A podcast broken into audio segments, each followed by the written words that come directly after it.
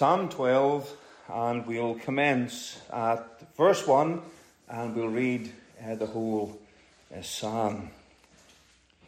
To the chief musician upon Sheminith, a psalm of David.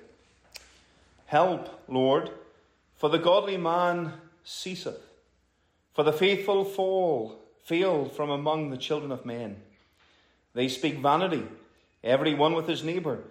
With flattering lips and with a double heart do they speak.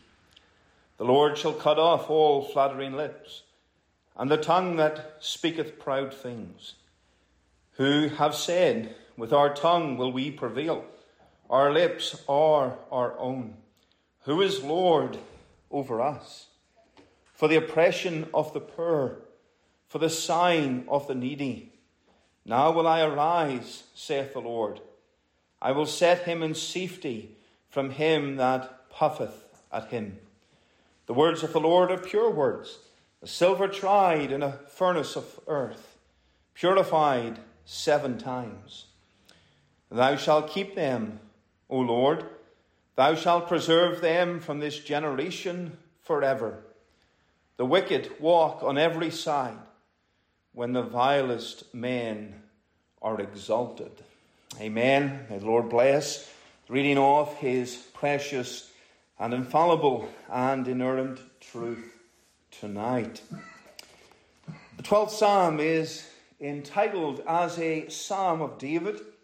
And as we noted previously, this word uh, Sheminith is believed to have been an eight stringed instrument or term used to uh, describe some kind of note. And Matthew Henry spoke of David in this psalm, and he said it is supposed eh, that David penned this psalm in Saul's reign, when there was a general decay of honesty and piety, piety being godliness, both in court and country. And this psalm deals with the very timely issue of the ungodly attacking the people of God. This is something David experienced and something that is prevalent in our generation and something that has been prevalent already in the Psalms that we have read together. It was Henry Law who said, fearing that the godly cease and the ungodly vaunt, prayer is made and confidence is professed in God's pure word. Supported by such comfort, may we never fear. Matthew Henry said that this psalm furnishes us with good thoughts for bad times. And how do we need that today? We live in a land, in a generation that hates the God of heaven, generation that has no time for the gospel of the Lord uh, Jesus Christ. And when we think of that, and we can think of this area, the Greater Vancouver area, I was looking at some statistics earlier. I was writing a report for a Christian school in Northern Ireland, a few prayer requests, and I gave a little information about this area. And I think in the Greater Vancouver area, there's around 2.6 million people, and 33% of those identify as Christian. Now, that Christian would be Orthodox, it would be Catholic, it would be Protestant. Uh, Protestants uh, would make up 7% of the population of 2.6 million. And of course, within Protestantism, there's a lot of views and a lot of different uh, types and positions regarding Christianity and the gospel of the Lord Jesus Christ. Uh, but a little 7% regarding Protestantism. And when we think of that, we live in a land and in an area then that is in the majority anti Christian. And how do we live? How do we gain strength and receive comfort. It is through the Word of God and through looking to Him and having strength from Him. And so, as we consider this psalm tonight, I want us to look at three particular thoughts in this psalm. Uh, firstly, I want you to see that the unrighteous are vicious towards the Lord's people. The unrighteous are vicious towards the Lord's people. And of course, we see here our comfort in the Lord preserving his people. And that's the title for this evening. But the first point the unrighteous are vicious towards the Lord's people. And you might think, well, that's very negative. And we're coming to consider the comfort in the Lord. And we're right down into the depths of negativity and things that will depress us. And of course, that is true. There are things here that are discouraging to us, but things we experience, things we will experience. And we want to see how the wicked act toward the people of God, how they acted toward David in particular, and then we'll come and consider the positive things. But we see that this psalm is similar to what we've dealt with before.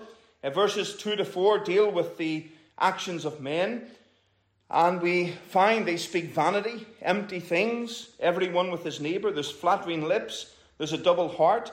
Uh, the uh, psalmist in verse 5 refers to uh, those who puffeth at God, the enemy who puffs at the people of God. And the Hebrew word here indicates to blow with breath, to kindle like a fire, or to bring into a snare, meanings that resonate with us when we consider the actions of the wicked against the flock of God. In Verse 8 summarizes what the wicked do to the flock of God. The wicked walk on every side when the vilest men are exalted. The wicked are on every side of those who are poor and oppressed, and they are the vicious, most vicious and vilest men in the world. Notice here their stand. It is a stand against the authority of God. Uh, verse 4 Who have said, With our tongue will we prevail. Our lips, they say, are our own. Who is Lord over us? Who is Lord over us? They're asking, Who is the rule over us? Who is the power to restrain us? Who is in control of us? And the wicked treat themselves here as gods that are self sufficient and independent of any external authority or power. They denounce the idea there is a God in heaven. Uh, they formulate their plans, they seek to bring their desires to fruition without any acknowledgement of God.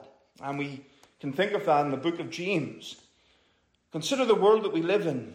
We've man's purposes and man's plans and man's laws that are continually set against the authority of God and the truth of God. And that is the default position of the ungodly. They are against God. We cannot expect anything else from hearts that are depraved and lives that are dead in trespasses and sins. They claim their lips as their own and they reject the dominion of God. And we see that in this world. The authority of God is cast aside. It's cast aside, and it should grieve us as believers that this world marches against the God of heaven and stands against the God of heaven and sins against the authority of God. It is also a stand that is against the people of God. And David certainly experienced the rage of the wicked. And in this psalm, he's concerned about the decreasing of the people of God and the increasing of those who are against the Lord. Satan will fire arrow after arrow after the Lord's people, but we can be encouraged by what was said to the apostle. Acts 9, verse 5 I am Jesus, the Saviour said to Saul of Tarsus. I am Jesus whom thou persecutest. And there's an encouragement thing, an encouraging thing found in that verse. Saul had not literally laid hands on the Saviour. He had not pushed the nails into his hand. He hadn't took him up to the cross. He wasn't there. As far as the scriptural record goes, Saul was not involved. His name was not mentioned until the book of Acts.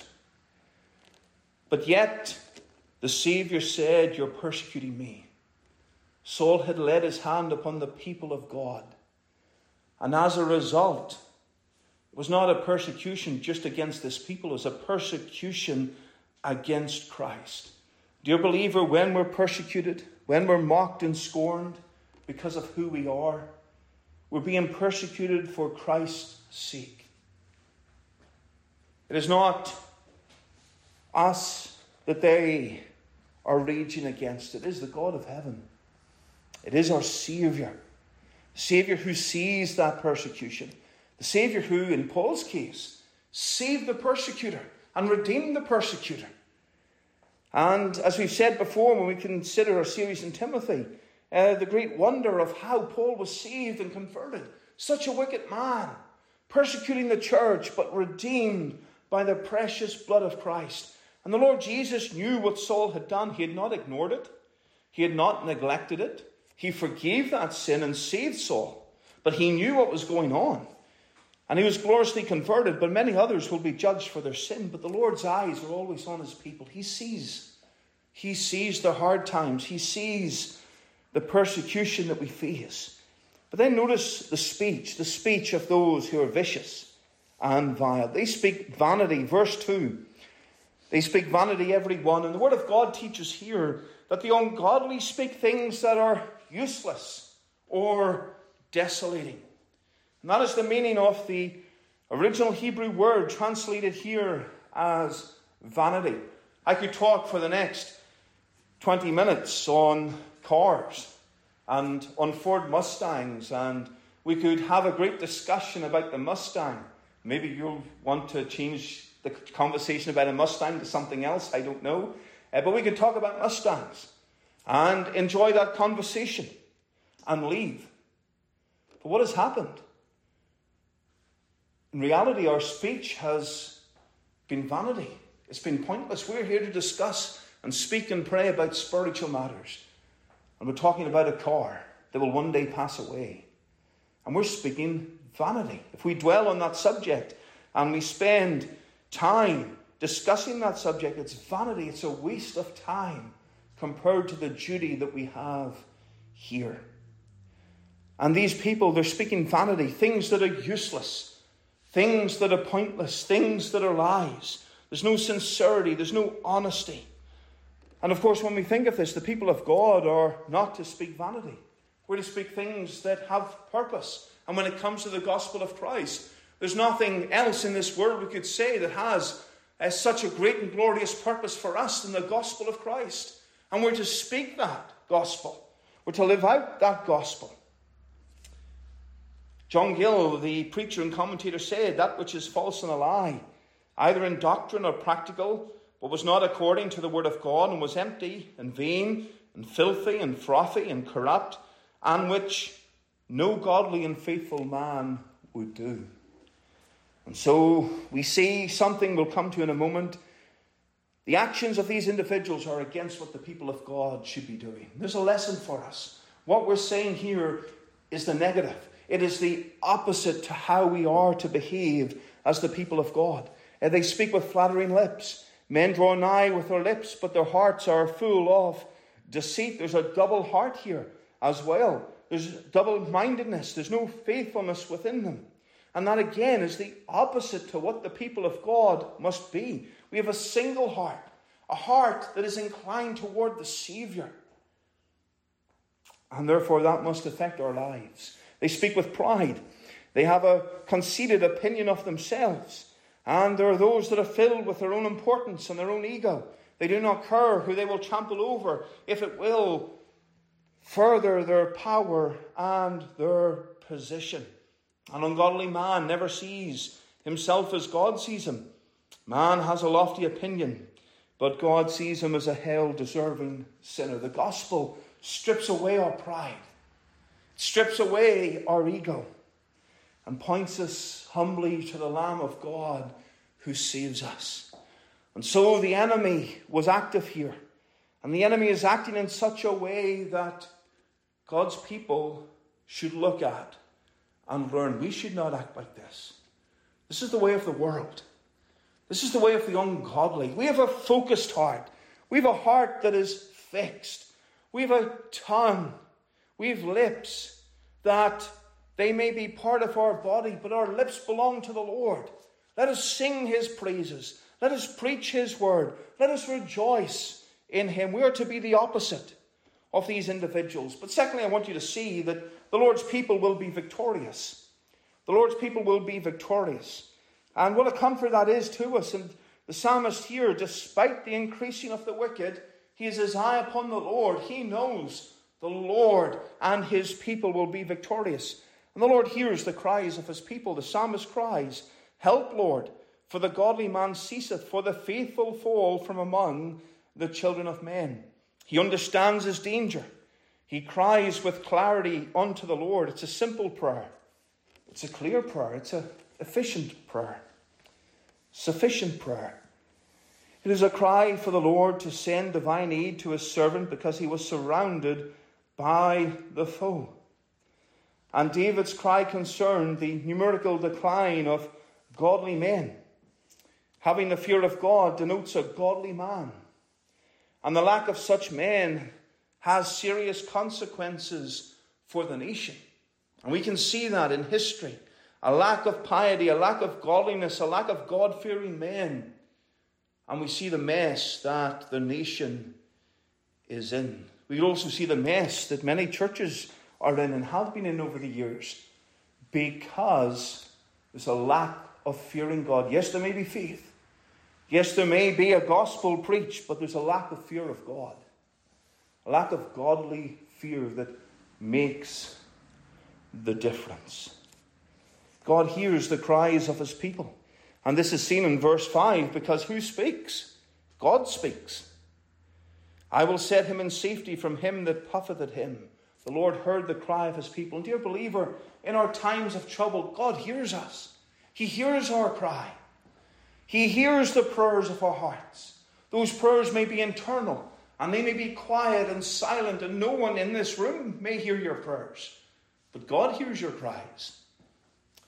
God keeps his promises as well. Verse 6 The words of the Lord are pure words, a silver tried in a furnace of fire, furnace of earth purified seven times. The Lord's words are pure words, perfect words. What does that imply? He keeps his promises.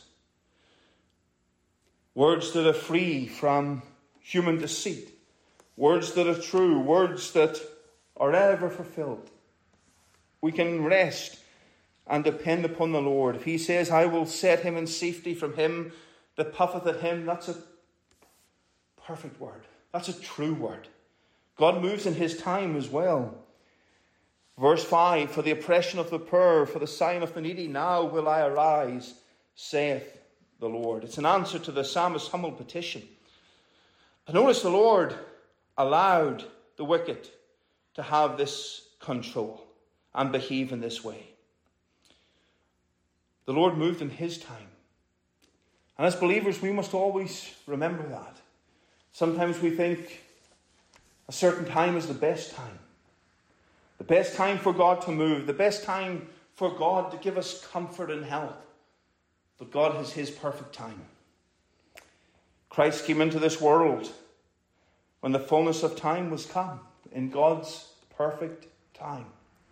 Let us remember that. Let us rest upon the perfect time of God, and God will preserve his people. Verse 7 Thou shalt keep them, O Lord, O thou shalt preserve them from this generation forever. What a comforting message that is. Uh, that reminds us of the goodness of the Lord, that reminds us of the grace of the Lord, that reminds us of the help of the Lord. God will keep the poor and needy. He will keep them. Thou shalt preserve them from this generation forever. The wicked walk on every side when the vilest men are exalted, but the Lord keeps his people. Henry Law said the church has lived through every age, and it still lives. There have been times when signs of life were very feeble. The quivering spark has seemed almost extinct, but God's power has not deserted them. They have been kept by his mighty power through faith unto eternal life. And safely they will be preserved until they stand together a countless multitude in Emmanuel's land. What a reminder this psalm is. What a reminder it is to us of how the Lord is our comfort, how the Lord preserves his people. We can wonder and look to the future. We can think, what will happen? What is God's plan? How will this work out for me? What about the enemy that is raging and increasing and growing in vileness and viciousness against me and against the people of God, against the church and against our Christ? What shall we do? Well, this is a psalm of David. And what did David do? What is he famous for? If you say Psalms, you're right, but there's something else. He killed a giant. He stood against the man that blasphemed the name of God, stood against the people of God. And there's something of note there. Young David, a youth, not a soldier, not a fighter, not trained in military combat, was the only man in the camp of Israel, out of the armies of Israel, and he wasn't part of that. He was a visitor. He went and stood against Goliath. Did he do that out of ego or pride? No, he had faith. He looked to God. He said, Is there not a cause? Is there not a cause for me to stand? And that's a reminder to us there is a cause for us, a cause for us to stand, to stand for Christ, to stand for His word. Though the world persecute us and persecute the church, there's a cause for us to raise high the banner of Christ, as there was for David to stand against Goliath. But David rested on a few things. He had faith in God. And he looked to the bear, he looked to the lion that he had killed already, protecting his flock of animals, his flock of sheep.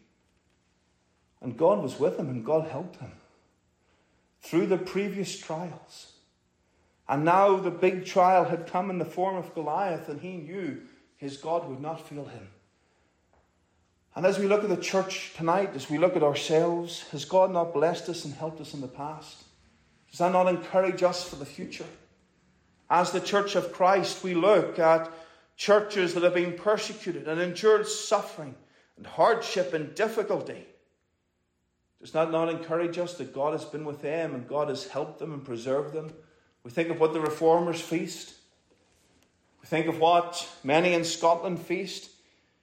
Some years ago, I went uh, to a place where they had a conventicle in Scotland. Whenever the authorities were chasing them, they went out into the, into the Scottish wilderness and met together and, and worshipped God and had a service together. And as they did that, they were worried about the authorities coming, but they determined to meet with God. And God was with them. I went to that place. It wasn't too far from a road, there was a little hike. Uh, but 350 years ago, that road would not have been there. So they had quite a way to travel, quite a way to walk, going and meeting with God, because that came first. In the midst of persecution, they determined to meet with God. What about us tonight? Do we have that desire when we look at how God helped them and how God blessed them? Does that not encourage us that when we face hardship and trial and difficulty, does that not encourage us to keep going through with God, to keep our eyes upon Him, to rejoice in a psalm such as this? Because though the wicked seem to prosper, seem to prosper, it is the people of God who will prosper. For the Lord is on our side. We are on His side. He is our God. He is our Saviour. And He shall keep them. Thou shalt preserve them from this generation forever. May the Lord bless His word. May the Lord undertake for us and give us encouragement and help as we seek to stand for Him, regardless of what we may face. May the Lord bless His word tonight for his name's sake. Amen. Amen.